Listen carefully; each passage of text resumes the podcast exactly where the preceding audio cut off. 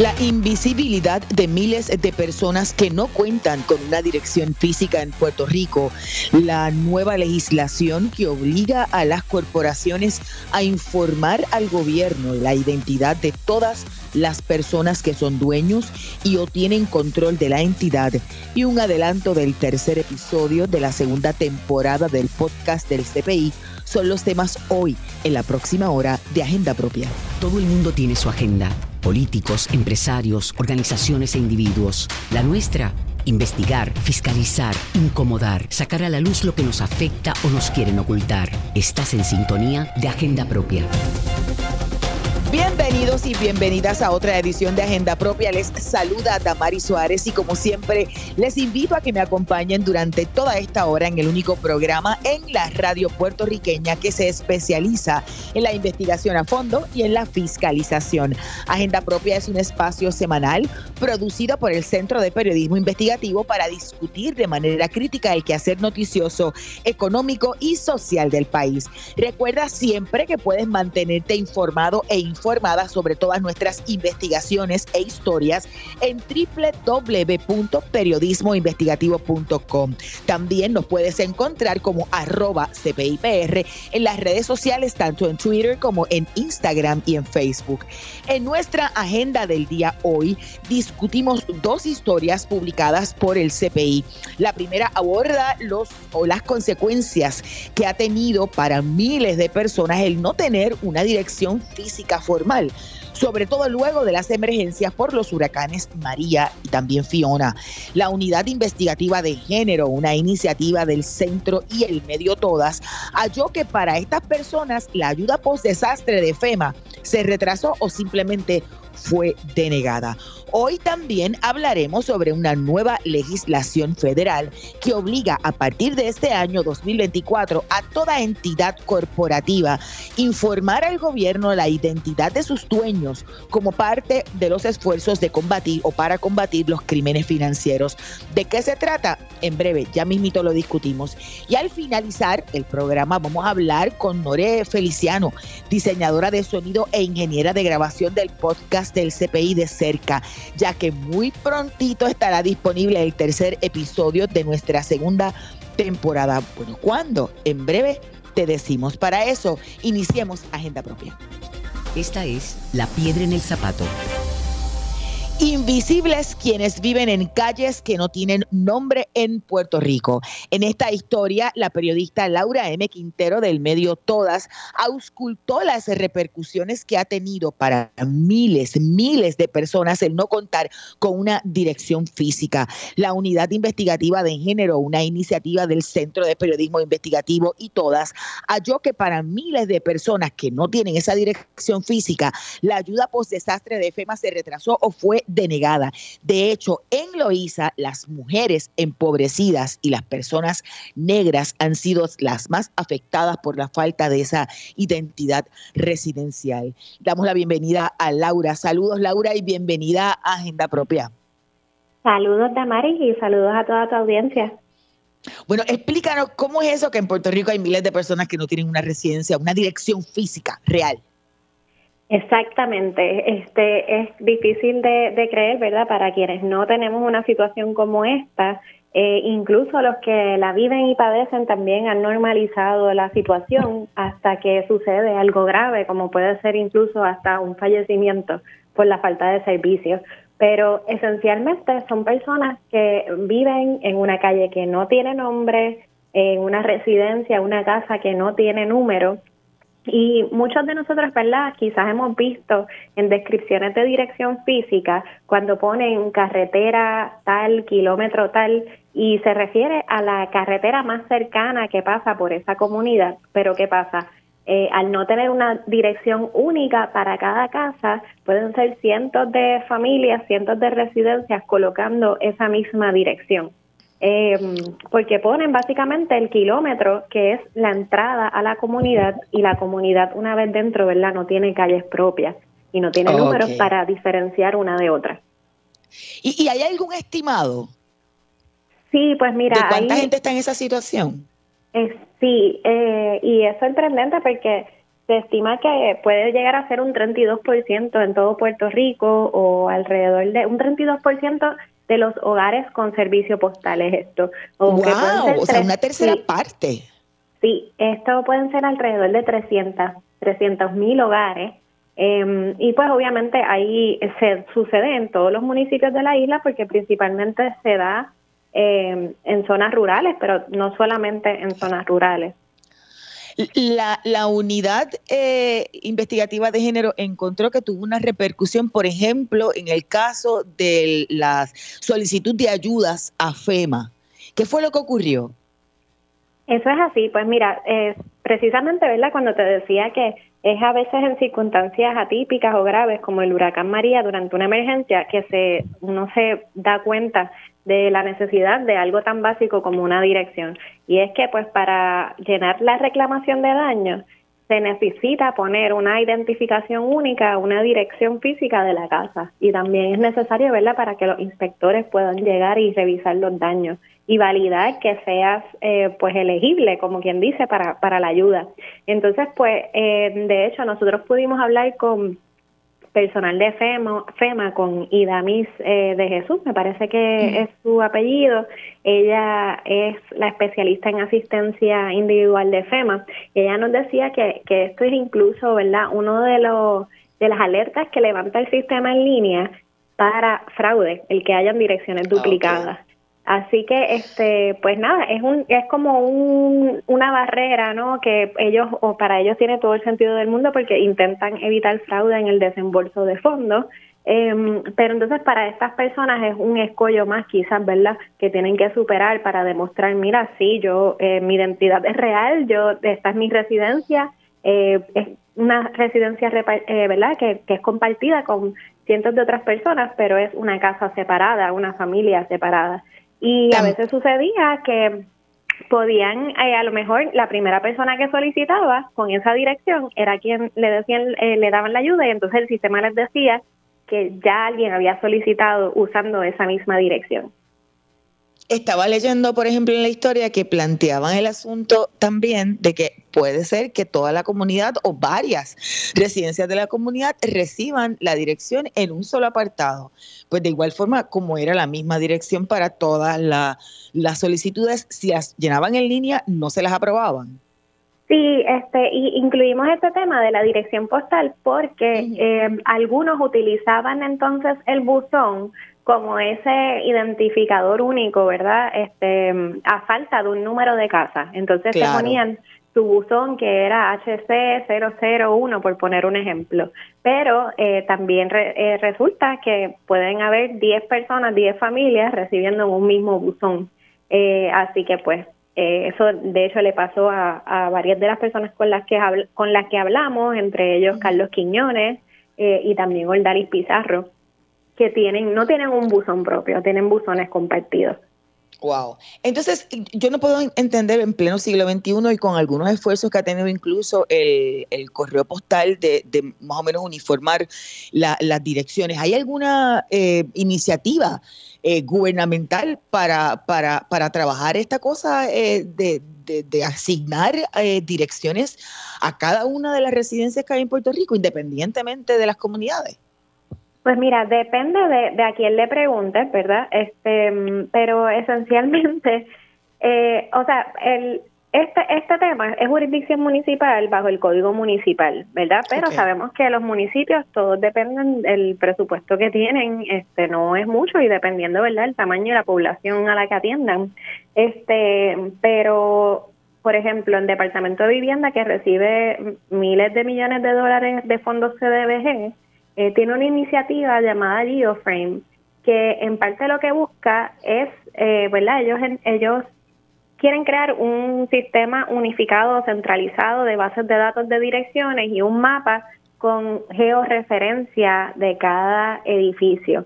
Lo que pasa es que hay personas que estudian este tema, como es Raúl Ríos de ICASA PR, eh, que ellos dicen que de nada te va a servir tener un mapa bien bonito cuando no corriges primero el tema de las direcciones, que es esa base de datos la que va a nutrir el mapa. Este, Exactamente. Así que, así que pues este, hay quien dice que se requiere, ¿verdad? Una iniciativa eh, paralela o incluso antes que desarrollar el mapa y este eh, crear esta base de datos centralizada de todas las direcciones.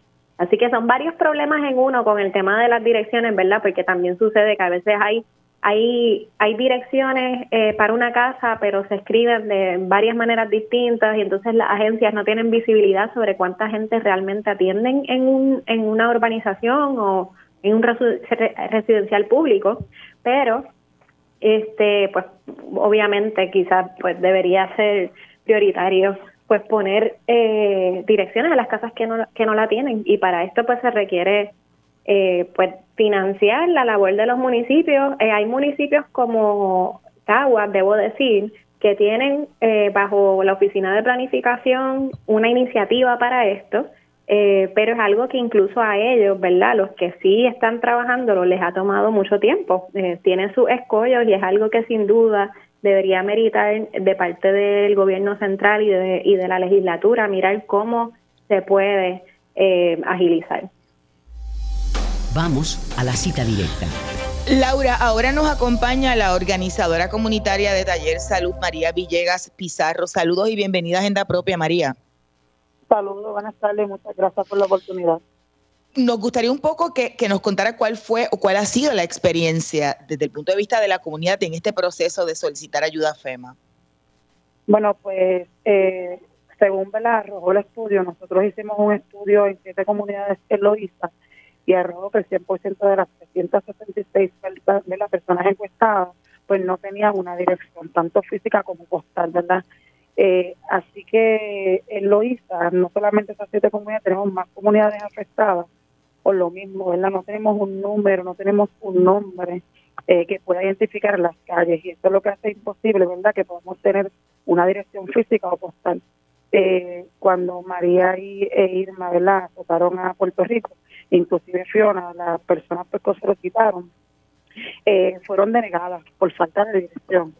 Este, así que no pudieron arreglar sus casas. Al día de hoy tenemos en Loíza todavía unas casas con, con toldos azules, ¿verdad? Eh, y tampoco pudieron completar el proceso de solicitud, porque cuando comenzaban el proceso de solicitud, eh, la misma solicitud le decía que ya había una persona solicitando en esa dirección. Así que eso en cuanto a ¿verdad? las solicitudes que se refería de FEMA. Pero también nos encontramos, ¿verdad?, que cuando la pandemia, pues que mandaban unas muestras gratis de COVID, ¿verdad?, eh, a las direcciones postales, pues nos encontramos, como decía Laura, que hay 10, 20 familias registradas en ese buzón, pero solamente una persona de esa quizás primera familia, segunda familia, dependiendo de quién llenó primero, pues era la cacería a las dos, tres muestras de COVID. Eh, lo más preocupante es cuando necesitamos los servicios de emergencia, ¿verdad? Ya sea la ambulancia, bomberos, eh, pues cuando van a identificar la calle, las personas no saben, eh, no tienen la dirección exacta, así que pues yo vivo en la calle tal, eh, no tengo un número de casa, no tengo un número de tren, así que la ambulancia o el servicio de bomberos, el servicio central que necesitan en este momento de emergencia, pues tenía que tirarse la mano para tratar de identificar la calle, ¿verdad? Para poder llegar. Y esto ha terminado en tragedia porque nos hemos encontrado que personas, cuando llega la ambulancia, pues la persona, en caso de personas mayores, eh, ha fallecido en su hogar esperando el servicio, porque la misma ambulancia cuando empieza o llega a la comunidad, comienza a preguntar, pues no encuentra la dirección exacta. Sí, eso, eso mismo te quería abordar, María, de que obviamente pues se da en circunstancias excepcionales como fue María, que ahora ¿verdad? serán más frecuentes huracanes de ese tipo, pero también durante emergencias médicas individuales y familiares. Eh, y, y cuán frecuente es ¿verdad? tener esa dificultad de parte de los paramédicos para que lleguen a, a una residencia. Este, y entonces, ¿cómo desde, desde las comunidades, verdad? Tú eres una líder comunitaria, pero también eh, organizadora comunitaria para Taller Salud. Este, ¿hay, ¿Hay alguna gestión que hayan hecho ante el municipio o que les hayan contestado en torno a este tema?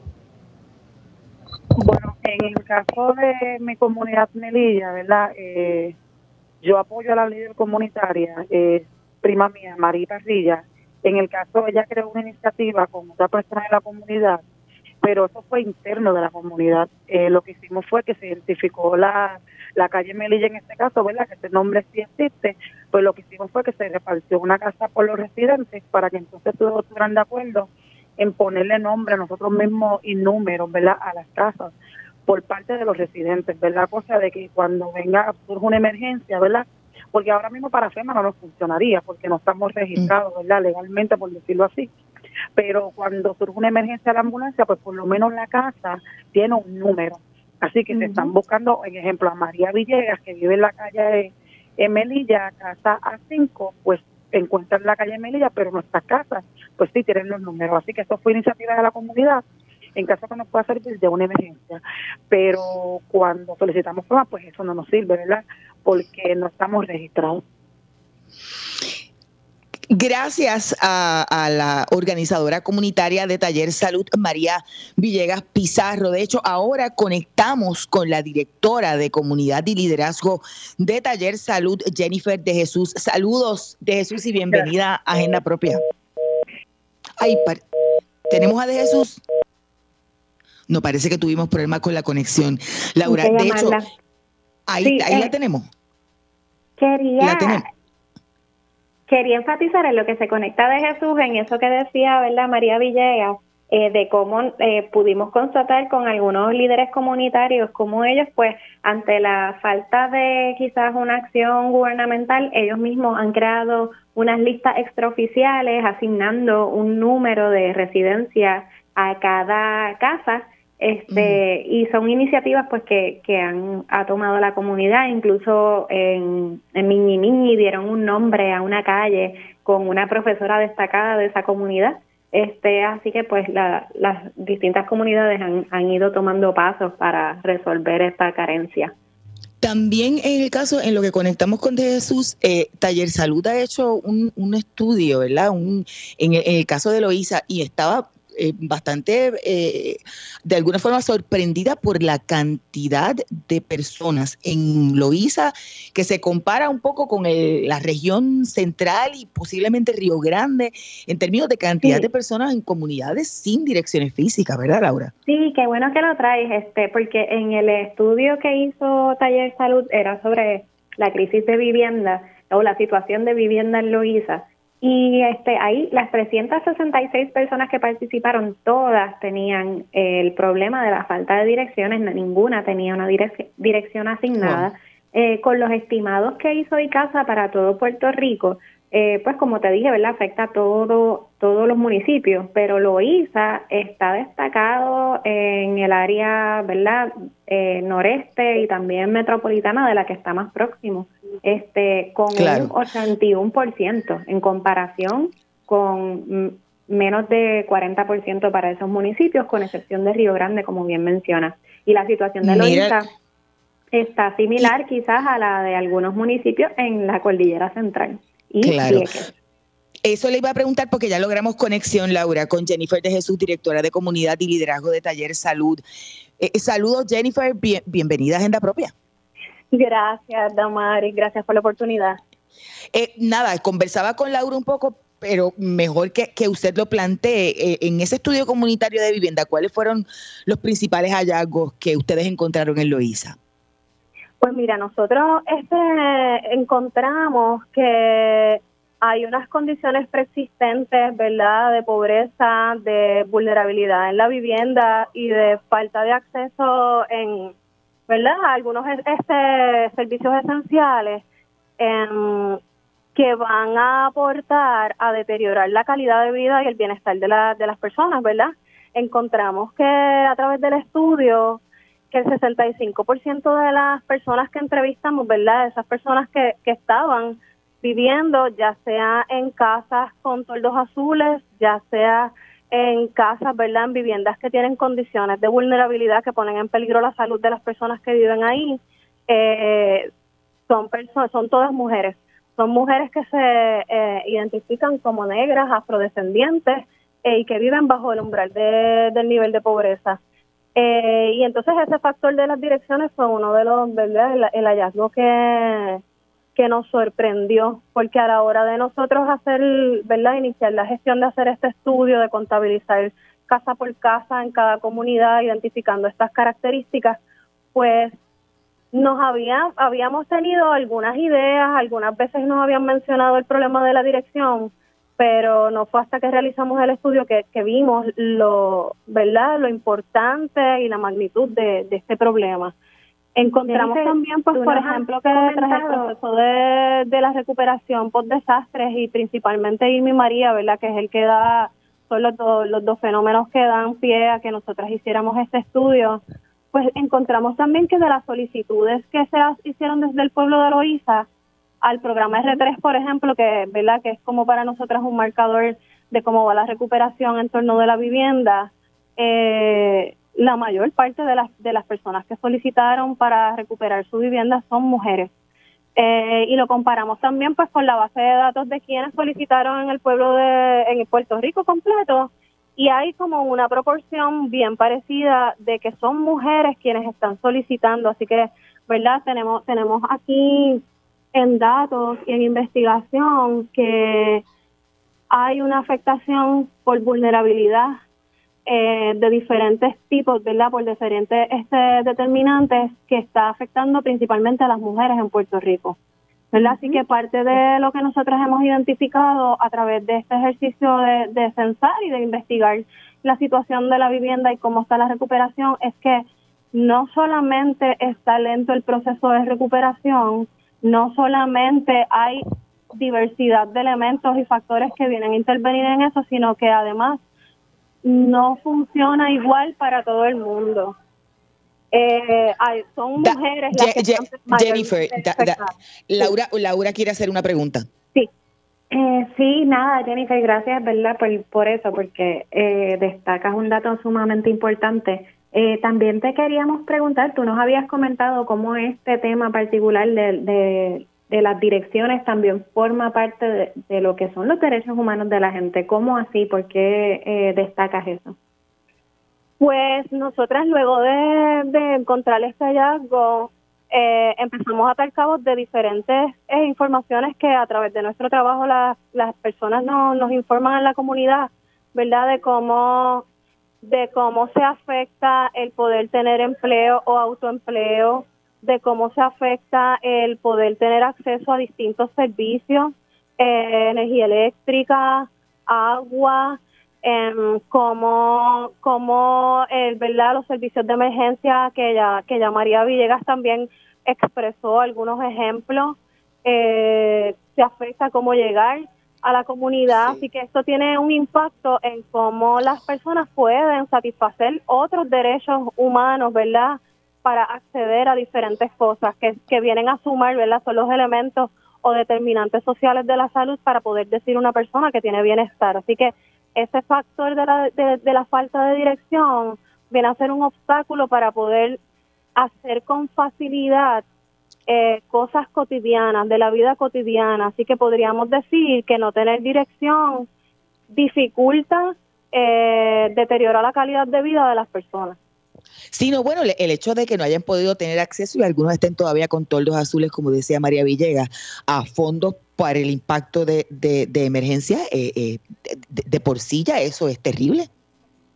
Eso es terrible. Y pues, por ejemplo, eh, cuando pensamos en cómo cómo funcionan las diferentes solicitudes cuando se hacen solicitudes que son a través de sistemas electrónicos, ¿verdad? Y que no necesariamente se considera la brecha digital.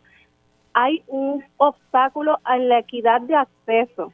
Y cuando digo eso, no estoy hablando de que las personas sean elegibles al, a la ayuda o al servicio, sino el solo hecho de poder solicitar, porque los sistemas se bloquean, las personas no pueden completar su solicitud y la única manera de poder completar un proceso es movilizarse personalmente a un centro donde haya una persona física recibiendo, ¿verdad? Y verificando esa información. Así que imagínese que la persona haya perdido la vivienda, que haya perdido seres queridos, que familiares hayan migrado, que perdiste el trabajo o que estás enferma o te estás al cuidado de alguien y no pudiste llenar tu solicitud desde tu hogar tienes que invertir recursos personales en transportarte, a lo mejor en dejar a alguien al cuidado de tu ser querido, tu persona encamada, llegar a un centro que en este caso eh, el, municipio de Loíza ha logrado eh, tener centros de servicio en el municipio,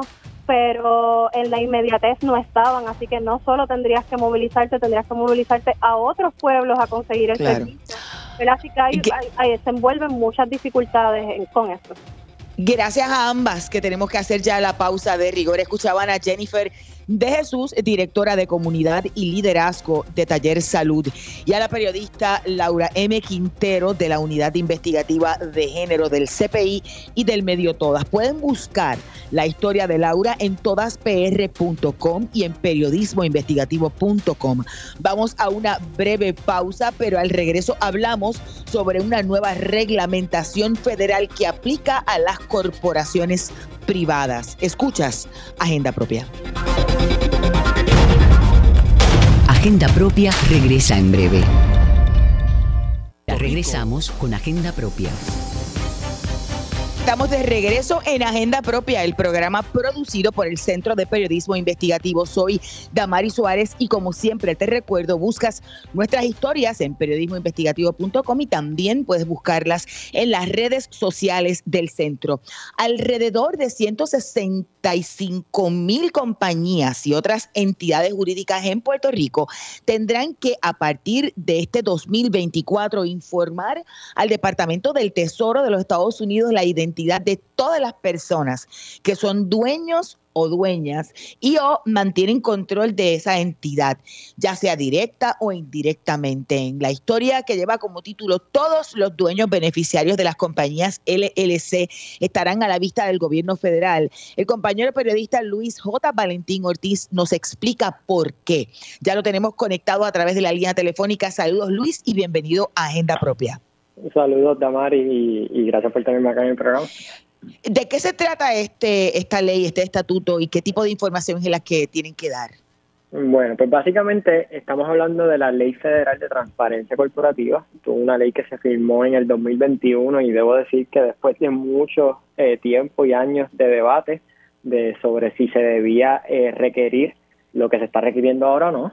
Eh, y básicamente lo que estamos hablando es de que cualquier compañía que esté registrada en alguna jurisdicción de Estados Unidos, y eso incluye a Puerto Rico, van a tener que rendir un informe ante eh, el Departamento del Tesoro Federal, específicamente la red de, delitos financieros, este FinCEN, como se conoce en inglés, y en ese informe tienen que básicamente decir quiénes o quiénes, ¿verdad? Son los dueños beneficiarios de la compañía. Y esto se conoce en inglés como los beneficial owners, que no es otra cosa que las personas que realmente controlan y que reciben cualquier tipo de ganancia, ¿verdad? O dinero de parte de esta entidad. Eh, así que, como, como bien mencionaste, Damaris, en el caso de Puerto Rico, estamos hablando que, por definición, ¿verdad? Eh, estaríamos hablando de 165 mil compañías o alrededor de ese número, es un montón, eh, pero así de abarcadora es la nueva regla eh, que requiere que se rinda este informe, solamente requiere que se rinda el informe una primera vez si no hay ningún cambio en el control o, de quiénes son los dueños de la compañía, la compañía no tiene que volver a rendir este informe y le están dando básicamente un plazo de un año para poder cumplir eh, con la nueva regla. Eh, pregunta, ¿esa información va a ser pública? No, lamentablemente la información no será pública, eh, a diferencia ¿verdad? De, otras jurisdicciones, sobre todo en Europa, donde, donde de ordinario algunos de los datos que se requieren, sobre todo el nombre, por ejemplo, de la, de la persona que es beneficiaria, se, se, se, considera como información pública ¿verdad? y de acceso a, al público. Eh, en este caso, la ley específicamente dice que es confidencial, que todos los datos que se recojan en este informe no estarán sujetos ¿verdad? A, a, estar disponibles al, al, público general, pero sí dice que se pueden compartir entre agencias de ley y orden y eh, algunas entidades bancarias para propósitos de cumplir con, con leyes de antilavado de dinero y otras regulaciones federales. ¿no? E, eso te iba a preguntar. Uno podría pensar, bueno, pero ¿para qué legislan si toda corporación se supone que deba tener por lo menos un dueño ahí eh, público?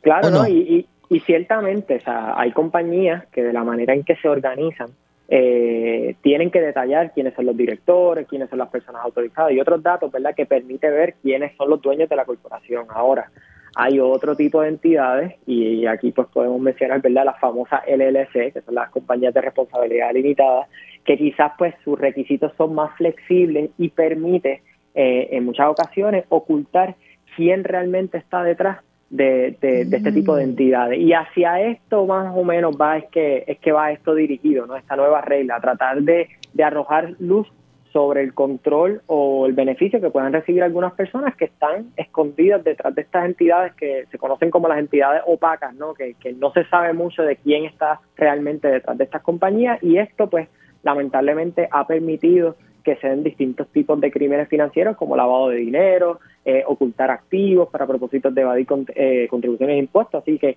eh, por ahí es que va el, requisito, ¿verdad? Que algunas compañías pues puede ser transparente porque ya de, de, de por lo general divulgan este tipo de información, pero para otras compañías pues que hasta ahora no habían tenido ese requisito de divulgar quiénes son los beneficial owners, pues ahora sí con esta nueva regla tendrán que hacerlo. Luis, ya se une a nuestra conversación el CPA y abogado contributivo Kenneth Rivera Robles. Saludos, licenciado, y bienvenido a Agenda Propia. ¿Lo tenemos por ahí? Sí, estoy aquí, ¿me oyen? Saludos, ahora sí le escuchamos. Bienvenido a, Agenda Propia. Un poco por donde, por donde iba Luis, eh, es esa cosa de la fiscalización y los crímenes financieros lo que motiva a esta legislación y, a qué entidades les aplica. Oye, esto le va a aplicar a, las corporaciones y a las LLC, como comentó Luis, que se hayan creado en el Departamento de Estado de un Estado y cuando tú miras la ley, eh, la definición de Estado incluye a Puerto Rico. O sea que todas las corporaciones y las LLC que se crearon en Puerto Rico potencialmente les aplique esta ley. ¿Qué pasa? Que también Luis lo comentó ahorita. Hay 23 excepciones, que son un montón. O sea, entidades que sean públicas, entidades que sean reguladas por, por eh, cuestiones bancarias, entidades que vendan acciones, algunas firmas de CPA que, que auditen compañías públicas que tienen que registrar con el PICAU, con una entidad federal. Pues muchas de estas agencias que ya están monitoreadas por el gobierno federal no tienen que erradicar estos informes. Y de hecho, la ley va más allá.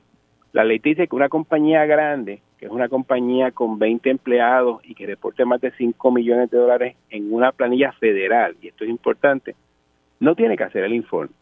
Pues porque ya hacen una planilla federal y ya más o menos el gobierno federal los tiene en la mirilla.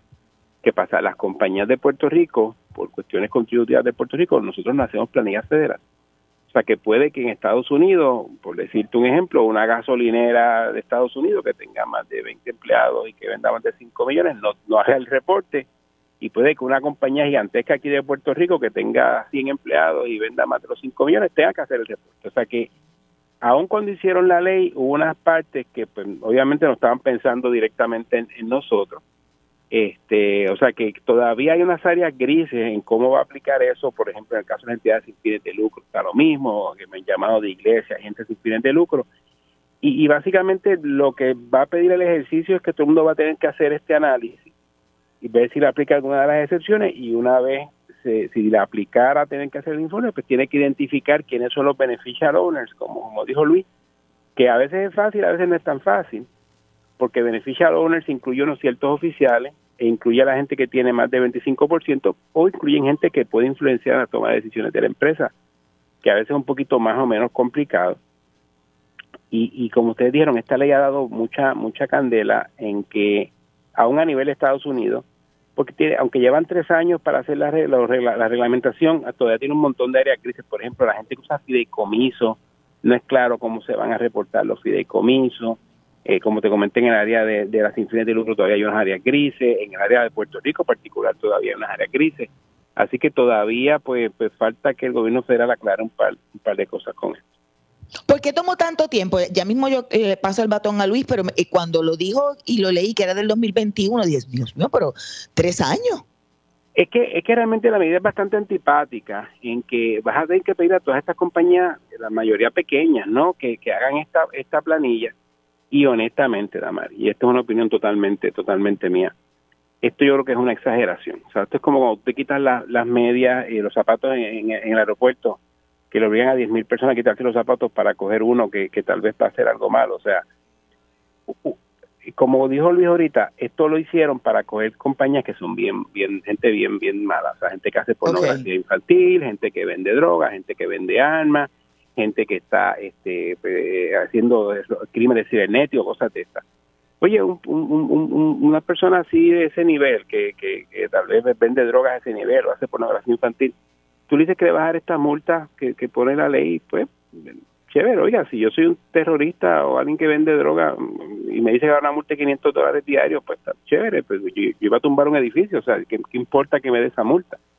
O sea, que realmente alguien que sea bien, bien, bien, bien terrible como pretende coger la ley, pues, quizás ni haga el informe o miente en el informe, o sea, si, si la persona está dispuesta a hacer ese tipo de actividades tan tan tan nefastas, ¿no? Pues que diga una mentira en un informe, pues, o sea, eh, eh, ya ya que caray, o sea, ya donde estamos, o sea, que a mí yo yo encuentro la ley un poquito exagerada, este, hay, hay una cuestión en cuanto al manejo de información que lo, lo, dijo muy bien, o sea, la información no es pública, o sea, alguien que vaya a pedir acceso a información y quiera ver quiénes son los dueños, si fueras tú como reportera, por ejemplo, no vas a tener acceso a esa información. Eh, y de hecho, el último reglamento que sacaron, que precisamente esta mañana lo estaban eh, eh, pidiendo para comentarios adicionales, es la cuestión del acceso y otra vez, que también lo, lo dijo muy bien, el acceso es entre mismas agencias del gobierno y en ciertos casos algunos bancos, algunas instituciones financieras que lo pueden pedir.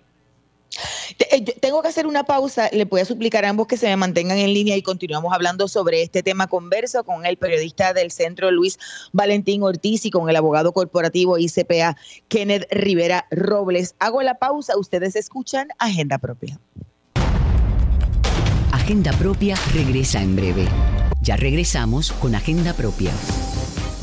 Así es, estamos de regreso en Agenda Propia, el programa producido por el Centro de Periodismo Investigativo. Soy Damari Suárez y como siempre te recuerdo, busca nuestras historias en periodismoinvestigativo.com y en las redes sociales del centro. Seguimos discutiendo la historia. Todos los dueños beneficiarios de, la de las compañías LLC estarán a la vista del gobierno federal con el periodista Luis J. Valentín Ortiz y el abogado corporativo eh, contributivo, debo decir, ICPA Kenneth Rivera Robles. Luis.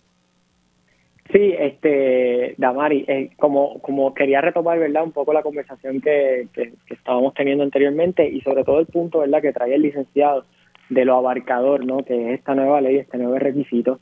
Eh, pero además de quizás el rechazo, ¿verdad? y la oposición que, que, ha recibido ciertamente esta ley, eh, también debo decir que así de serio eh, es el problema que se está presentando de parte de las autoridades federales. Este, recordemos que Estados Unidos ha sido señalado en distintos estudios por distintas organizaciones como una de las jurisdicciones eh, menos transparentes a, eh, nivel corporativo. de hecho, la misma secretaria, y la citamos en, la historia del Tesoro de Estados Unidos, Yellen, Janet Yellen, admite hace hace poco que, que, que, que Estados Unidos es probablemente uno de los, de los lugares más fáciles y más comunes donde distintas personas y distintas entidades pueden ir a cometer distintos tipos de delitos financieros y ocultar activos sobre todo. Así que eh, eso demuestra, ¿verdad?, esa pugna que ha habido bastante grande en los últimos años y que ha dilatado, ¿verdad?, ciertamente el proceso eh, de los distintos intereses que se ven afectados eh, con esta nueva legislación. Y, habiendo dicho eso, el punto que trae el licenciado sobre los pequeños y medianos comercios y, y cómo tendrán que potencialmente cumplir con esta nueva ley, eh, trae una nueva preocupación a nivel de Puerto Rico, que es qué se está haciendo para que estas compañías sepan que tienen que cumplir con esta ley. El, la nueva regla, ¿verdad? Este, a las compañías que estaban creadas antes del pasado 1 de enero les permite un año hasta el próximo enero, ¿verdad? del 2025 para cumplir eh, con este informe. A las de nueva creación les aplica de manera inmediata y le da, yo creo que un término, si mal no recuerdo, de tres meses, de, de sí, de tres meses para, para poder cumplir con, con este nuevo informe. Y quería preguntarle al licenciado, ¿verdad? Que sabemos que pues ha sido pasado presidente del, del Colegio CPA, de, de, la Cámara de Comercio, o sea, ahí, eh, ¿qué tipo de esfuerzo ha visto o conoce que se esté llevando a cabo eh, para, para darle esa, esa, campaña de outreach, como se dice en, inglés, ¿verdad? De, divulgación de esta nueva regla para que las compañías, sobre todo los pequeños y medianos comercios, sepan que tienen que cumplir con esta nueva ley. Pues mira, yo yo empecé a hablar de esto en el colegio de CPA precisamente en la, en la convención, Luis, en septiembre del año pasado, fue la primera vez que, comenté que esto estaba corriendo. Eh, y de hecho, para esa fecha saqué un artículo en el, en el periódico también. Eh, y el colegio ha seguido dándole pues diferentes seminarios, diferentes eh, divulgaciones. Eh, y yo también saqué un segundo artículo hace, hace un par de semanas tratando de eso y otras entidades han hecho lo propio. Como sea, hace un par de semanas hablando con otro gremio, pues me dicen, mira, todavía los miembros no, no están al tanto de esto. Y pasó que, que, que hace un par de semanas el Departamento de Estado sacó un aviso diciendo a la gente, mira, tienen que hacer esto. Ese aviso eh, y fue, fue, fue bien intencionado, ¿no? Porque querían avisar a la gente, como tú dices, en esta campaña de, divulgación de que esto está ocurriendo, pero también la gente se confundió porque la gente pensó que la erradicación era con el Departamento de Estado y no, es con FinCEN, como tú, como tú dices, es con el, con con el Tesoro Federal. Y como el que avisó fue el Departamento de Estado, porque me imagino que ellos tienen la base de datos de todas las corporaciones y las LLC que están creadas allí, pues ellos automáticamente mandaron este aviso de que, mire, tienen que estar pendientes de esto, tienen que erradicar esto. Y de hecho el mismo aviso decía que no es conmigo, lo tienen que erradicar con el gobierno federal, pero la gente como quiera, pues causó un poco de, de confusión. Ahí definitivamente hay que hay que seguir eh, hablando de esto y otra vez yo he tomado cursos de esto de este tema incluso en Estados Unidos y en Estados Unidos también ha dado bastante dolor de cabeza. Yo les comenté que hay unas interpretaciones que por, la naturaleza de Puerto Rico pues hacen un poquito más confuso esto en Puerto Rico, pero aún así. Eso, eso iba a pedir, licenciado. Usted hablaba de unas áreas grises, por ejemplo, en el caso de Puerto Rico. Mira, el caso de Puerto Rico, las dos que más yo me preocupan, una es la de las entidades grandes, porque como te piden que tú reportes esos 5 millones de dólares en una planilla federal y las corporaciones de Puerto Rico, por la naturaleza de Puerto Rico contributiva, no radican planilla federal, pues puede que una compañía bien grande de Puerto Rico tenga que hacer el informe, que no es lo que ellos pretendían que pasara con eso. Okay. Ese es uno. El segundo, en el caso de entidades sin fines de lucro, te dice que una entidad sin fines de lucro que tenga una exención bajo la 501C3, que es la ley federal. ¿Qué pasa? Hay entidades en Puerto Rico que no sacan la exención federal. Por ejemplo, tal vez una entidad que recibe fondos federales, como es una universidad, como es un hospital que recibe fondos de salud federales, pues esas entidades sacan la exención en Puerto Rico y además sacan la exención federal para tener acceso a esos fondos federales. Pero una entidad sin fines de lucro que tú ves por ahí más pequeñita, esa entidad no usualmente no saca exención federal porque eso cuesta dinero, hay que hacer planilla federal todos los años, también cuesta mucho dinero, y solo sacan la exención local, la de Puerto Rico. Pues esas entidades, como no tienen exención federal, en teoría estaría obligando a estas entidades sin fines de lucro también a hacer este reporte. Eh, mm. y, el último caso que me llamaron la semana pasada y me pusieron en 3 y 2, me pusieron a leer y todavía te estoy contestando lo que creo, pero no sé, es las iglesias. Porque las iglesias no, ni siquiera tienen que pedir exención. Entonces alguien me comenta de una iglesia y las iglesias realmente no, no radican por la separación de iglesia y Estado, no tienen que solicitar exención. Así que mi primera impresión, y no, y no me citen porque todavía no acabo el análisis, es que una iglesia no lo tendría que hacer. Pero entonces, ese tipo de, de, análisis, cada entidad lo tiene que hacer una por una. Y cuando una entidad pequeña, que no tiene darle muchos recursos, no tiene acceso a abogados, no tiene acceso a CPA, pues es más difícil todavía. Gracias a ambos, que ya tengo conectada a nuestra próxima invitada. Escuchaban a Luis Valentín, periodista del centro, y al CPA y abogado contributivo Kenneth Rivera Robles. Pueden buscar la historia de Luis en periodismoinvestigativo.com bueno, y ahora conectamos con la gerente de medios y tecnología del CPI, quien también es la diseñadora de sonido e ingeniera de grabación del podcast del centro. Noredi Feliciano, ¿cómo estás? Saludos y bienvenida a Agenda Propia. Saludos, Damaris, y saludos a todas las personas que nos están escuchando. Nore, me dicen que ya mismito sale por ahí el próximo episodio de De Cerca, el podcast del centro. ¿De qué se trata? Pues mira, el próximo episodio sale ya mañana. Ah, mañana. Eh, y el mañana es que sale, así que este estamos listos, ¿verdad? Ya con un episodio eh, muy importante de un tema, eh, ¿verdad? Que nos compete a todos. El, el episodio se titula Vivir en una calle sin nombre. Es un episodio, ¿verdad? Que acompaña la historia que trabajó la periodista Laura Quintero. Ella es parte del el medio Todas y en colaboración con el Centro de Periodismo Investigativo en la Unidad de Género. Ha estado trabajando en un tema que, que es muy importante para nosotros, pues habla, ¿verdad?, de la problemática de la falta de dirección física que tienen este, muchos residentes en Puerto Rico y cómo eso afecta la, el, el poder recibir servicios esenciales. Debe ser eh, eh, espectacular escuchar porque escuchar los relatos, porque es leyendo la historia. La discutimos en la primera parte del programa y, La, la, leí cuando salió la pasada semana. Eh, leyendo la historia y uno resalta la, indignación de, de, no recibir unos fondos, de, estar invisibilizado. Me imagino que debe ser em, emocional, emocional el escuchar los relatos de las comunidades. Sí, es que el, tema, ¿verdad? Más que todo, ¿verdad? Nuestro pueblo como está vulnerable, ¿verdad? Ante los desastres naturales.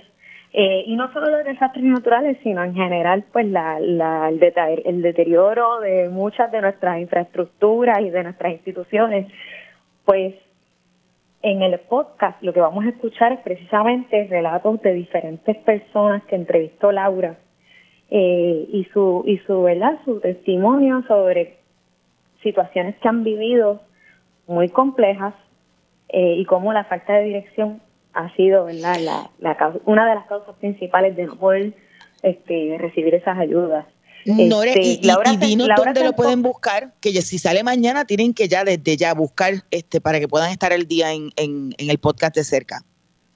Pues mira, pueden encontrarlo primordialmente, ¿verdad? Nuestra página periodismoinvestigativo.com, pero también en todas las plataformas de podcast, en su plataforma favorita, Spotify, Apple Podcast, eh, Amazon Podcast, Google Podcast, eh, todas esas plataformas ahí lo pueden buscar. Y en nuestras redes sociales, en la página de Facebook y en la página de Instagram, eh, nosotros vamos a estar posteando los enlaces ya mañana eh, y, pueden accederlo desde ahí también. Importante que en, el, en la página del CPI, periodismoinvestigativo.com, cuando entran al artículo, ahí también pueden ver la transcripción del podcast para todas esas personas, ¿verdad? Que, que, pues, que, que les gusta leer o que necesitan ver la transcripción. Así que ahí lo pueden conseguir. Eh, nada, hicimos un trabajo de, con mucho esmero y esperemos que, esta historia ¿verdad? resuene. Y también el área del CPI eh, pueden tener acceso al, resto de los episodios, ¿verdad? Porque este va a ser el tercero de esta segunda temporada eh, del, podcast de cerca. Correcto. Eh, ya nosotros vamos a publicar este tercer episodio de esta segunda temporada que comenzó en noviembre. El primer episodio se titula la, la banda que rescató una escuela el segundo episodio se titula Se buscan oficiales de información. Y entonces pues ya este, este mes vamos con Vivir en una calle sin nombre. Eh, nosotros estaremos publicando más episodios en los próximos meses, así que todos pendientes. El podcast se llama De cerca y está en todas las plataformas de podcast digitales. Gracias, Nore, que ya tengo que culminar esta edición. Ya lo saben, mañana los que nos están escuchando en directo pueden buscar ya mañana los que nos están escuchando en la versión de podcast de Agenda Propia. Ya saben que pueden acceder también a todos los episodios de De Cerca en cualquier plataforma, su plataforma de podcast favorita. Gracias. Escuchaban a Norenit Feliciano, gerente de medios y tecnología del Centro de Periodismo Investigativo y diseñadora de sonido e ingeniera de grabación del podcast de cerca. Hemos llegado al final de esta edición de Agenda Propia. Como siempre, les recuerdo que busquen todas nuestras historias en periodismoinvestigativo.com, pero también allí en nuestra página pueden visitar el kiosco virtual del CPI y con sus donativos adquirir nuestros artículos. Además, se pueden suscribir a nuestro boletín para que reciban las historias y contenidos directamente a sus correos electrónicos. Gracias por la sintonía hasta aquí, Agenda Propia. Este programa es una producción del Centro de Periodismo Investigativo con el apoyo de Espacios Abiertos.